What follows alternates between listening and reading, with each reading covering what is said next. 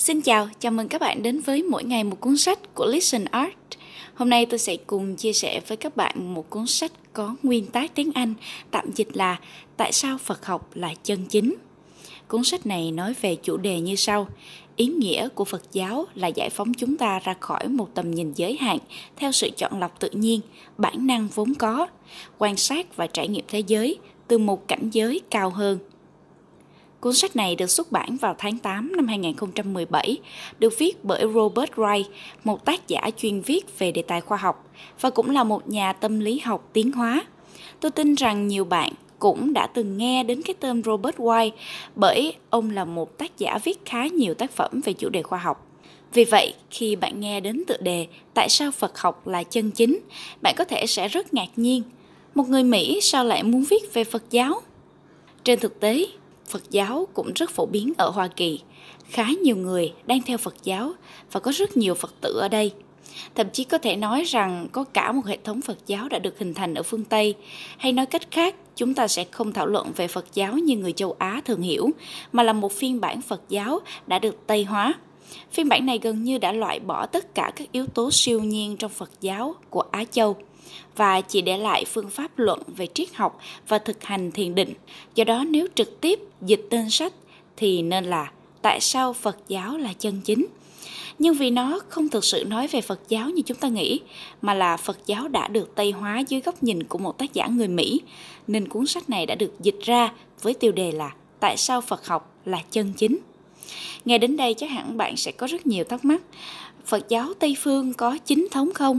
Hay theo Phật có phải là mê tín dị đoan không? Không lẽ cuốn sách này muốn truyền bá tôn giáo tín ngưỡng hay sao? Và tất nhiên là không rồi, chúng ta sẽ không nói về Phật giáo mà chỉ nói về Phật học.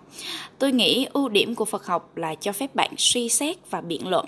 Nó không bao giờ làm ra vẻ huyền bí mà chỉ luôn cố gắng sử dụng những ngôn ngữ đơn giản và dễ hiểu nhất để giải thích các vấn đề một cách rõ ràng.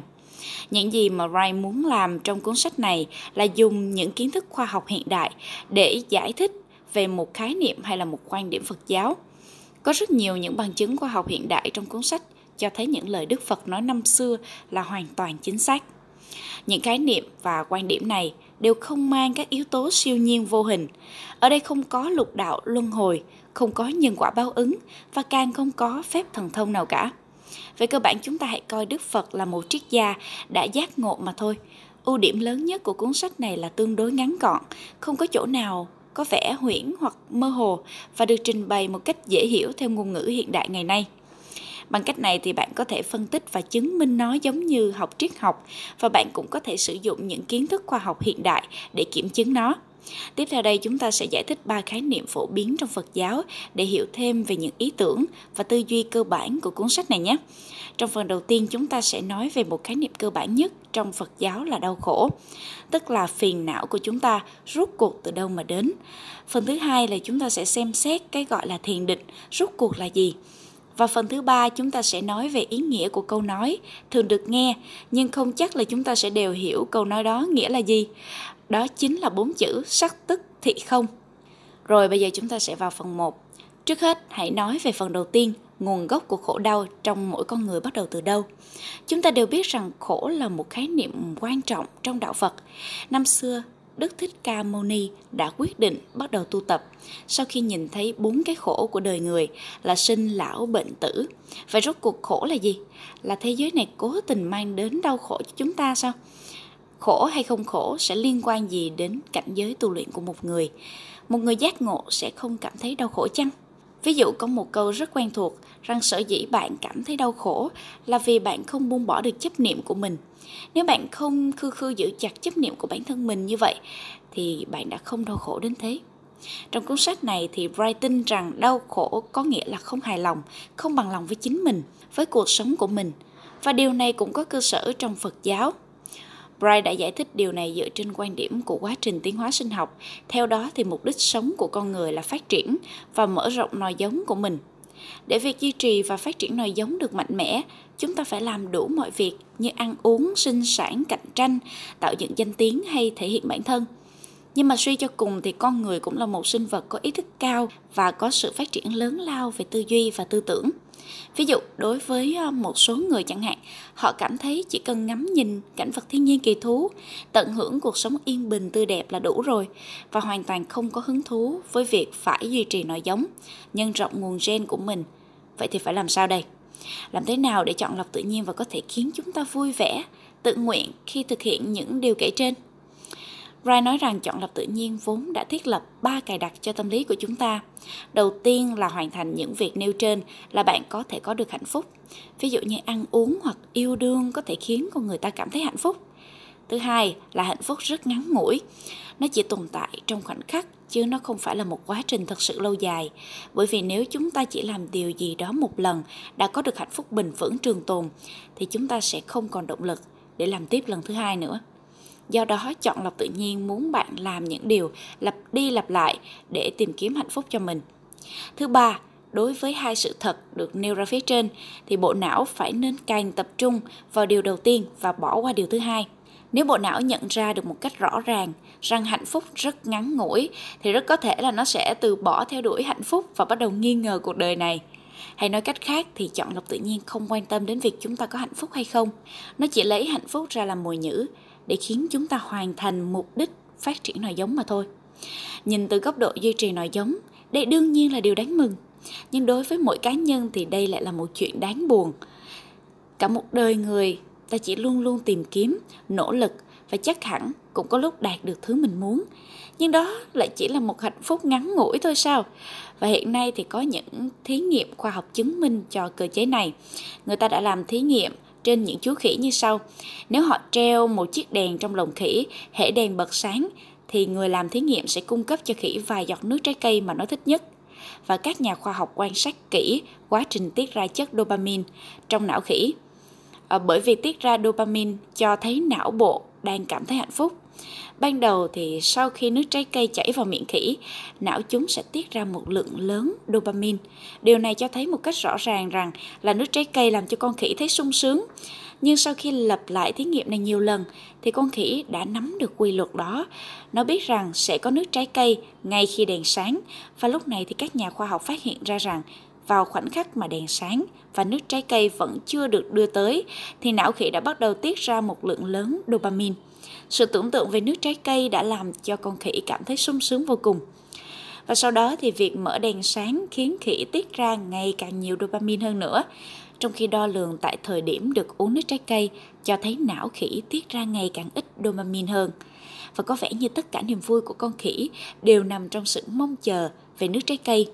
Và khi nó thực sự được uống nước trái cây thì lại càng cảm thấy thực ra cũng không quá vui sướng như nó tưởng tượng. Chẳng phải chúng ta cũng như vậy sao? Trước khi làm điều gì đó, chúng ta cảm thấy trông đợi và hạnh phúc biết bao nếu được làm điều đó. Nhưng mà sau khi làm xong rồi, thì chúng ta lại cảm thấy trống trải và dường như mọi thứ trôi qua quá nhanh. Đó chính là sự đau khổ, bởi bạn sẽ không bao giờ thực sự hài lòng. Cái gọi là hạnh phúc thực ra chỉ là ảo tưởng mà thôi. Từ quan điểm của tâm lý học tiến hóa, thì cảm xúc của con người thực ra là sự mã hóa của chọn lọc tự nhiên đối với suy nghĩ của chúng ta nó cho phép chúng ta um, đưa ra phán đoán tốt hay xấu về những điều xảy ra quanh mình. Nếu làm điều này tốt cho việc duy trì nòi giống con người con người sẽ cảm thấy hạnh phúc. Và lần sau nếu tiếp tục làm điều đó nếu làm điều này có hại cho việc phát triển giống loài của mình thì con người sẽ cảm thấy đau khổ và khó chịu. Vậy thì sau này chúng ta sẽ không làm như vậy nữa. Tuy nhiên là những mã này vẫn có thể sẽ bị lỗi. Lỗi đầu tiên là môi trường đã thay đổi nhưng mã hóa vẫn không thay đổi. Ví dụ khi chúng ta nhìn thấy đồ ăn ngọt, nhiều chất béo thì chúng ta sẽ rất muốn ăn. Nếu là trong quá khứ khi thức ăn khan hiếm thì cảm giác này có thể sẽ giúp chúng ta hấp thụ nhiều chất dinh dưỡng hơn, có lợi cho cơ thể hơn. Nhưng xã hội hiện nay thì có rất nhiều thực phẩm, việc ăn nhiều thức ăn có nhiều chất béo và đường như vậy thì chỉ ảnh hưởng và tác động xấu đến sức khỏe mà thôi. Vì thế nên là Bright đã nói rằng tình cảm mà chúng ta dành cho thức ăn, nhiều chất béo và nhiều đường có thể nói là một tình cảm giả tạo. Lỗi thứ hai được gọi là dương tính giả. Ví dụ, khi một người nguyên thủy đang đi trong rừng, anh ta nghe thấy một tiếng động trong bụi cỏ. Bạn nói xem anh ta nên phản ứng như thế nào? Tiếng động đó có 99% khả năng là tiếng gió thổi, nhưng cũng có 1% khả năng là có một con hổ trong bụi cỏ.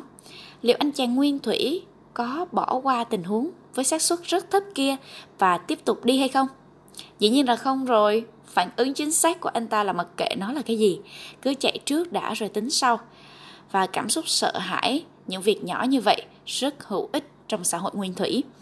Nhưng mà ngày nay nó sẽ đem đến cho chúng ta muôn vàng lo âu không đáng có. Ví dụ trong xã hội nguyên thủy thì mọi người đều quen biết nhau. Ấn tượng mà bạn để lại cho người khác là rất quan trọng và thật khó chịu khi bị ai đó coi thường nhưng giờ đây chúng ta đa phần phải đối mặt với những người xa lạ. Thực tế thì hầu hết mọi người đều không quan tâm bạn là ai. Nhưng chúng ta vẫn đặc biệt chú ý đến ấn tượng của mình trong lòng người khác. Vậy nên có quá nhiều ảo tưởng trong các cảm xúc khác nhau của chúng ta. Chúng ta tưởng rằng mình sẽ có được hạnh phúc, nhưng hạnh phúc lại rất ngắn ngủi. Chúng ta rất thích đường, nhưng ăn quá nhiều đường lại có hại cho cơ thể. Chúng ta suốt ngày lo lắng về chuyện này, chuyện kia, nhưng tất cả chỉ là sự lo lắng hảo huyền. Cho nên Đức Phật nói rằng đời là bể khổ và phiền não thực ra đều là những thứ mơ hồ. Chẳng qua là sự tiến hóa đã thiết lập ra một cơ chế rằng hạnh phúc của chúng ta chỉ được tồn tại trong một thời gian ngắn.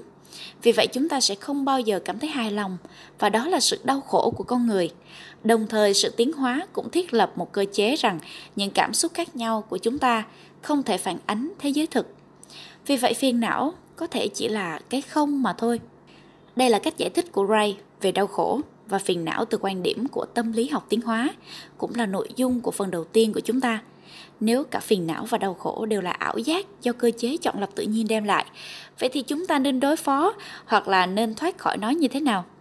Thiền có lẽ là một giải pháp tốt. Vậy rốt cuộc thiền là gì? Đây là những gì mà chúng ta sẽ nói đến ở phần thứ hai. Phần 2 Tất nhiên thiền mà chúng ta đang nói đến không bao gồm tất cả các khái niệm về thiền. Đại khái là ta có thể chia thiền thành ba trường phái sau đây. Thứ nhất là thiền tông, phương pháp của nó là suy ngẫm về một số công án. Công án là những câu vấn đáp của chư tổ về tâm tư con người. Trải qua thời gian tâm tư càng lớn thì biện giải càng nhiều suy ngẫm về công án rồi nói ra một vài lời sắc bén, sau đó sẽ cảm thấy mình đã giác ngộ rồi. Trường phái này thích hợp với các nhà thơ, những người thích bình phẩm, biện luận, triển khai ý tứ từ những lời của chư tổ. Thứ hai là Phật giáo Tây Tạng. Phương pháp này chủ yếu là tưởng tượng một số hình ảnh trực quan, phù hợp hơn với các nghệ sĩ. Và Wright thì đang thực hành theo trường phái thứ ba là thiền nội quán Vipassana. Hay nói một cách đơn giản là theo đuổi chính niệm. Trường phái này phù hợp hơn với các nhà tâm lý học.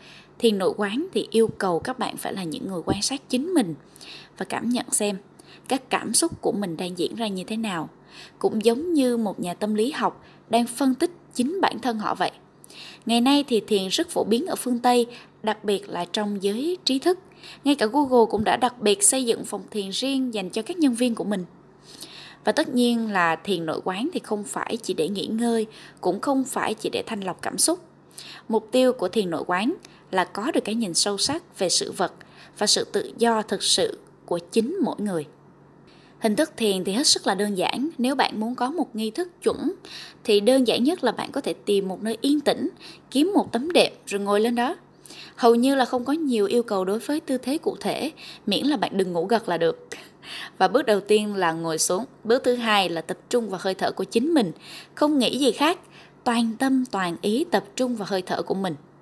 Điều này thực ra không hề đơn giản một chút nào. Bạn biết đấy, khi một người không làm gì, trạng thái bình thường của bộ não là song rủi một cách tự do, đủ mọi suy nghĩ và cảm xúc sẽ liên tục xuất hiện và bạn sẽ mơ mộng đủ thứ trên đời. Thực ra chúng ta rất thích trạng thái này, đôi khi chúng ta sẽ có được một vài ý tưởng sáng tạo bất ngờ nào đó. Nhưng thiền định yêu cầu tâm trí của bạn không được lang thang như những chú ngựa hoang. Bạn buộc phải tập trung vào hơi thở của mình và thời gian duy trì tập trung càng lâu thì công phu tụ tập của bạn càng sâu. Và chỉ bằng cách thực hành tốt sự tập trung này, bạn mới có thể không bị làm phiền bởi các cảm xúc và suy nghĩ khác nhau, không bị điều khiển bởi bộ não và có được sự tự do. Việc tập trung vào hơi thở không phải là mục đích, mục đích là luyện tập khả năng kiểm soát bộ não của chính mình. Nếu bạn có thể tập trung trong một thời gian dài thì bạn sẽ đi vào một trạng thái vô cùng tĩnh lặng. Wright thì đã từng đạt đến trạng thái này rồi. Ông nói là sau khi tập trung một khoảng thời gian dài thì sẽ có được một sự tĩnh lặng vô cùng sâu sắc và một cảm giác hỷ lạc, một niềm vui an nhiên nhẹ nhàng nhưng lớn lao và sâu sắc. sau khi đạt đến mức độ mà bạn có thể tập trung trong thời gian rất dài này thì tiếp theo đây bạn sẽ có hai môn phái để lựa chọn trong Phật giáo thì có một khái niệm gọi là bát chính đạo chúng ta có thể hiểu nôm na là tám phương pháp tụ tập điều thứ bảy của bát chính đạo được gọi là chính niệm, và điều thứ tám thì được gọi là chính định nếu bạn chọn cách tập trung vào hơi thở, công phu của bạn sẽ là chính định đó là phương pháp thực hành của Phật giáo Nguyên Thủy và trong thiền nội quán thì đạt được chính định bằng cách tập trung vào hơi thở chỉ là một kỹ năng cơ bản thôi. Và phía sau chính định sẽ là chính niệm. Chính niệm đòi hỏi bạn phải luôn luôn sử dụng khả năng tập trung vào bất cứ điều gì trong cuộc sống của mình. Bạn có thể tập trung vào việc ngắm nhìn một bông hoa, hay bạn có thể tập trung cảm nhận hương vị của thức ăn khi ăn uống, và bạn có thể tập trung vào bất cứ thứ gì đang diễn ra xung quanh bạn. Và sự tập trung đơn thuần này cũng không phải là mục tiêu chính, mà mục đích thực sự là thông qua sự tập trung này để bạn có được cái nhìn sâu sắc từ nó. Có thể bạn sẽ hỏi là đây không phải chỉ là sự tập trung thôi sao? Chúng không giống nhau.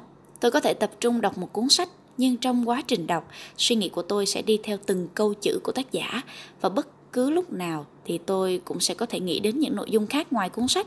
Sự tập trung này là rất đơn giản, nhưng mà sự tập trung trong thiền định thì có thể nói là khiến sự chú ý ngưng tụ lại. Có nghĩa là chỉ tập trung vào một điểm, bất kỳ ý niệm nào không nằm trên điểm này đều sẽ bị loại trừ. Và có lẽ là có ít nhất hai cấp độ thiền từ thấp đến cao. Cấp độ đầu tiên là bạn không thể bị làm phiền bởi những cảm xúc mãnh liệt. Tách biệt bản ngã của bạn ra khỏi tất cả các cảm xúc. Và chỉ cần đạt đến cấp độ này là bạn sẽ nhận ra ngay những lợi ích của thiền định. Ví dụ như đau răng thì người bình thường có thể kêu ca và chống lại cảm giác đau răng. À, bạn càng khó chịu thì càng cảm thấy đau.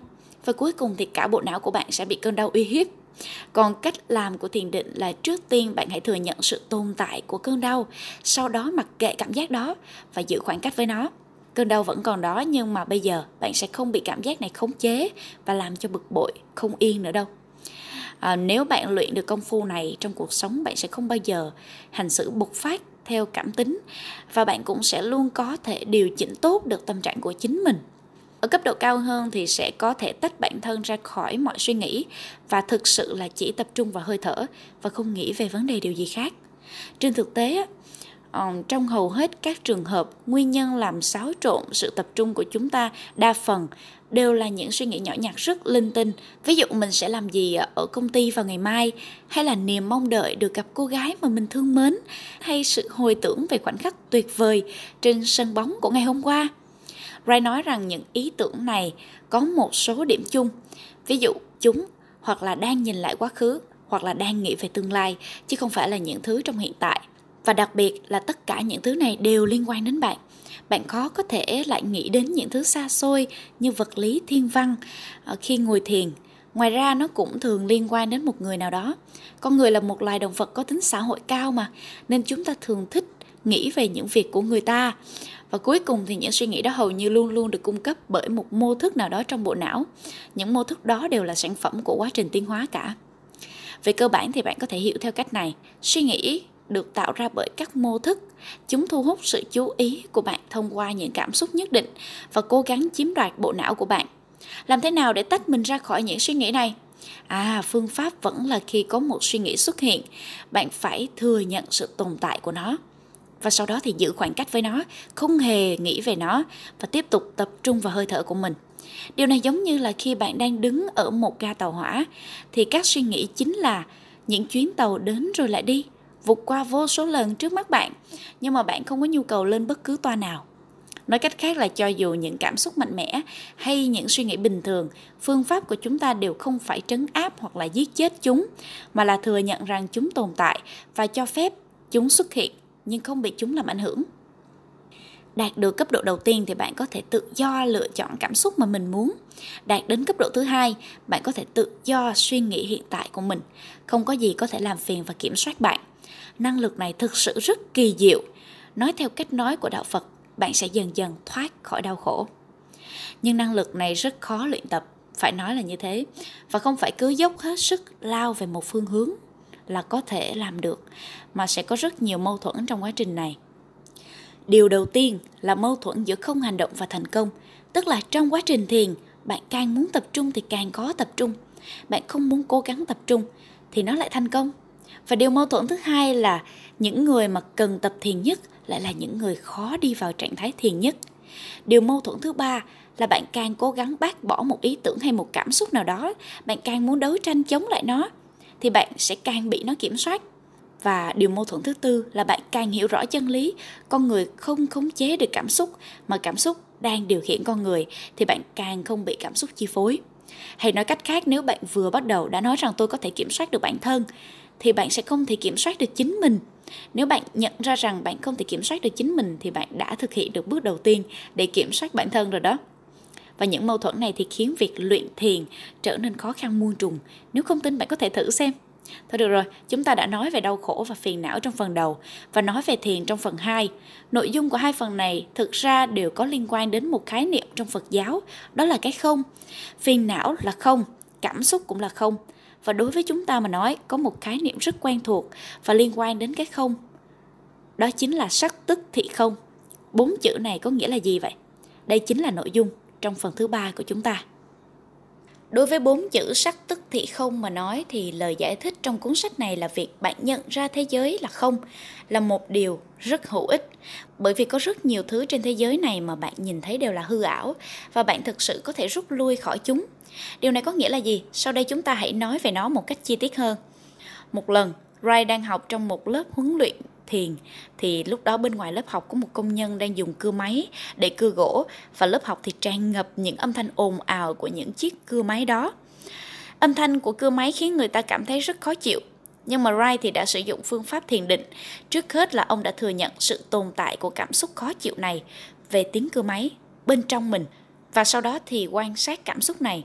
Lúc này tiếng cưa máy vẫn còn đó, nhưng dường như ông đã không còn bất kỳ cảm giác tiêu cực nào nữa. Sau đó, Bright thậm chí đã nghĩ rằng tiếng cưa máy đó khá hay và ông đã nghe ra chất nhạc bên trong nó. Đây là trải nghiệm đầu tiên của Bright về câu sắc tức thị không. Bright nói rằng âm thanh của cưa máy chỉ là một sự tồn tại khách quan và sở dĩ chúng ta không thích âm thanh cưa máy là bởi vì nó khiến chúng ta liên tưởng đến sự sợ hãi. Khi bạn nghĩ đến cưa máy, bạn sẽ nghĩ ngay đến những chiếc cưa máy này có thể cưa gỗ và chúng cũng có thể cưa người. Nó tượng trưng cho một sức mạnh hủy diệt những liên tưởng sợ hãi này là một ý nghĩa biểu tượng mà người ta gắn vào âm thanh của cưa máy. Cái gọi là sắc tức là ý nghĩa mà chiếc cưa máy khiến bạn liên tưởng đến. Bạn cũng có thể gọi nó là cái sắc của cưa máy. Những gì mà bạn đang đối mặt thực ra chỉ là một âm thanh. Bạn không phải đối mặt với những chiếc cưa máy hung hãn đang muốn làm tổn thương bạn đâu. Tiếng cưa máy tồn tại, cái sắc của cưa máy là cái không và một số người nghĩ rằng không nghĩa là không có gì, mọi thứ trên thế giới này hoàn toàn không tồn tại. Nhưng Rai nói rằng hầu hết các học giả Phật giáo đều đồng ý rằng cái gọi là không không có nghĩa là mọi thứ trên thế giới này đều trống rỗng, mà là ý nghĩa tượng trưng mà chúng ta gán cho chúng là trống rỗng. À, cách hiểu này có được sự ủng hộ của ngành tâm lý học một nhà tâm lý học tên là Paul Bloom thì cho rằng một trong những đặc điểm của con người là đặc biệt chú ý đến ý nghĩa biểu tượng tượng trưng của sự vật. Lấy một chiếc thước làm ví dụ đi thì chỉ tốn vài đô la để mua một chiếc thước dây mới trong một cửa hàng, đúng không nào? Nhưng nếu chiếc thước dây này đã từng được Tổng thống Kennedy sử dụng thì nó có thể được bán đấu giá và có thể được sẵn sàng chi trả từ 40.000 đến 50.000 đô la Mỹ. Một ví dụ khác là một chiếc nhẫn cưới vốn dĩ nó chỉ là một chiếc nhẫn bình thường mà thôi. Nhưng nếu như chiếc nhẫn cưới này đã đeo trên tay bạn từ 30 đến 40 năm thì nó sẽ có ý nghĩa rất lớn đối với bạn. Vì vậy lịch sử của một sự vật sẽ mang lại một ý nghĩa tượng trưng nào đó cho nó. Nhà tâm lý học Robert Jaron thì còn cho rằng trên thực tế mọi thứ chúng ta nhìn vào sẽ tự động gán cho chúng một ý nghĩa tượng trưng gì đó. Ví dụ như chữ quy, nếu bạn nghĩ đến IQ thì bạn sẽ có một cảm giác à, khám phá còn nếu bạn nghĩ đến AQ bạn sẽ có một cảm giác khác hẳn. Tóm lại là bạn sẽ có cảm xúc với tất cả mọi thứ trên cuộc đời này. Và theo cách lý giải của Bright thì à, quá trình chọn lọc tự nhiên đòi hỏi chúng ta phải phán đoán nhanh về môi trường xung quanh. Như vậy là sẽ có lợi cho việc sinh tồn. Nếu bạn nghe thấy tiếng cưa máy và không cảm thấy chán ghét, thì thực ra nó lại có nghĩa là bạn không nhạy cảm trong việc lẩn tránh nguy hiểm. Cảm xúc của các sự vật tạo ra cho chúng ta chính là ý nghĩa mà chúng ta gán cho chúng đó chính là sắc Và theo logic này thì nếu bạn cho rằng sắc là sự phán đoán của chúng ta về ý nghĩa biểu tượng của sự vật thì tâm lý học hiện đại đã khám phá ra một số thuộc tính của sắc thông qua một vài thí nghiệm sau. Đầu tiên sắc cũng tức là ý nghĩa sẽ được sản sinh một cách tự động. Khi chúng ta nhìn thấy một thứ gì đó, chúng ta sẽ hình dung về nó một cách vô thức, chẳng hạn như cao hay thấp, lớn hay bé. À, thứ hai là ý nghĩa tượng trưng sẽ bị ảnh hưởng bởi câu chuyện. Tại sao bức tranh Mona Lisa của Da Vinci lại là một bức tranh nổi tiếng? Và bởi vì nó có một câu chuyện ẩn chứa đằng sau nó, đúng không nào? Thứ ba là các ý nghĩa đều là chủ quan, giống như câu nói, một nghìn độc giả sẽ có một nghìn Hamlet. Do đó chúng ta đang quan sát thế giới bằng một cặp kính đa màu.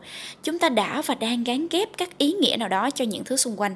Và thế giới trong mắt chúng ta là một thế giới đầy màu sắc. Đây là cách giải thích về cái sắc trong cuốn sách này. Ray đã kể một câu chuyện về cỏ dại và tôi cũng cảm thấy vô cùng đồng cảm. Trước đây khi gia đình tôi mới mua một ngôi nhà, bãi cỏ của ngôi nhà đó mọc rất tươi tốt. Và sau đó thì chúng tôi không chăm nom gì nhiều nên đã có một ít bồ công anh và một số loại cỏ dại khác mọc trên bãi cỏ đó. Đôi khi chúng tôi nhìn thấy chúng và thấy khó chịu nên đã nhổ chúng đi. Bố mẹ tôi đến Hoa Kỳ để thăm chúng tôi và có một lần thì họ nhìn thấy tôi nhổ cỏ thì đã hỏi tôi là tại sao lại nhổ bồ công anh đi. Họ nói bồ công anh sẽ nở ra những bông hoa nhỏ màu vàng rất đẹp. Chẳng phải chúng sẽ điểm xuyết thêm cho bãi cỏ trở nên tươi đẹp hơn sao? Hay là nhìn từ góc độ thưởng thức thiên nhiên thì bố mẹ tôi cho rằng bồ công anh khá đẹp. Nhưng nhìn từ góc độ chăm sóc bãi cỏ của mình tôi nghĩ rằng bồ công anh đang phá hoại bãi cỏ của tôi. Vậy rốt cuộc là có nên cho phép bồ Công Anh được mọc ở đó hay không. Bạn thấy đấy, những ý nghĩa mà chúng ta gán cho thế giới này đều mang tính chủ quan và đầy mâu thuẫn và cái sắc đó sẽ ảnh hưởng đến trải nghiệm của chúng ta về thế giới thực tại. Vậy thì thế giới như thế nào nếu như bạn không nhìn nó bằng cặp kính đầy màu sắc? Ray đã nói rằng có thể đó là một thế giới không màu sắc và không màu sắc sẽ khiến bạn cảm thấy thế giới này thật nhạt nhòa hoặc là trống rỗng và sự tu hành của Wright thì vẫn chưa đạt đến trình độ cao lắm, nhưng ông đã phỏng vấn một vài bậc thầy. Một nhà tu hành nói rằng cùng với việc thực hành thiền định sâu hơn thì bạn sẽ thực sự trải nghiệm được cái không và sự nhận thức về cái sắc của bạn đối với thế giới này sẽ suy giảm. Tất nhiên là bạn sẽ vẫn nhìn thấy tất cả những thứ này. Cây ghế thì vẫn là cây ghế, nhưng sự hiện diện của nó trong tâm trí của bạn thì không còn mạnh mẽ như xưa nữa. Wright đã thảo luận về cách lý giải vô sắc của mình với vị tu hành giả đó. Vị tu hành giả đã nói rằng cái việc tu hành của chính ông đại khái là như thế này. Trước hết ông sẽ cảm thấy mọi thứ đều là không, sau đó mới khiến cho ông vô cảm với những thứ này.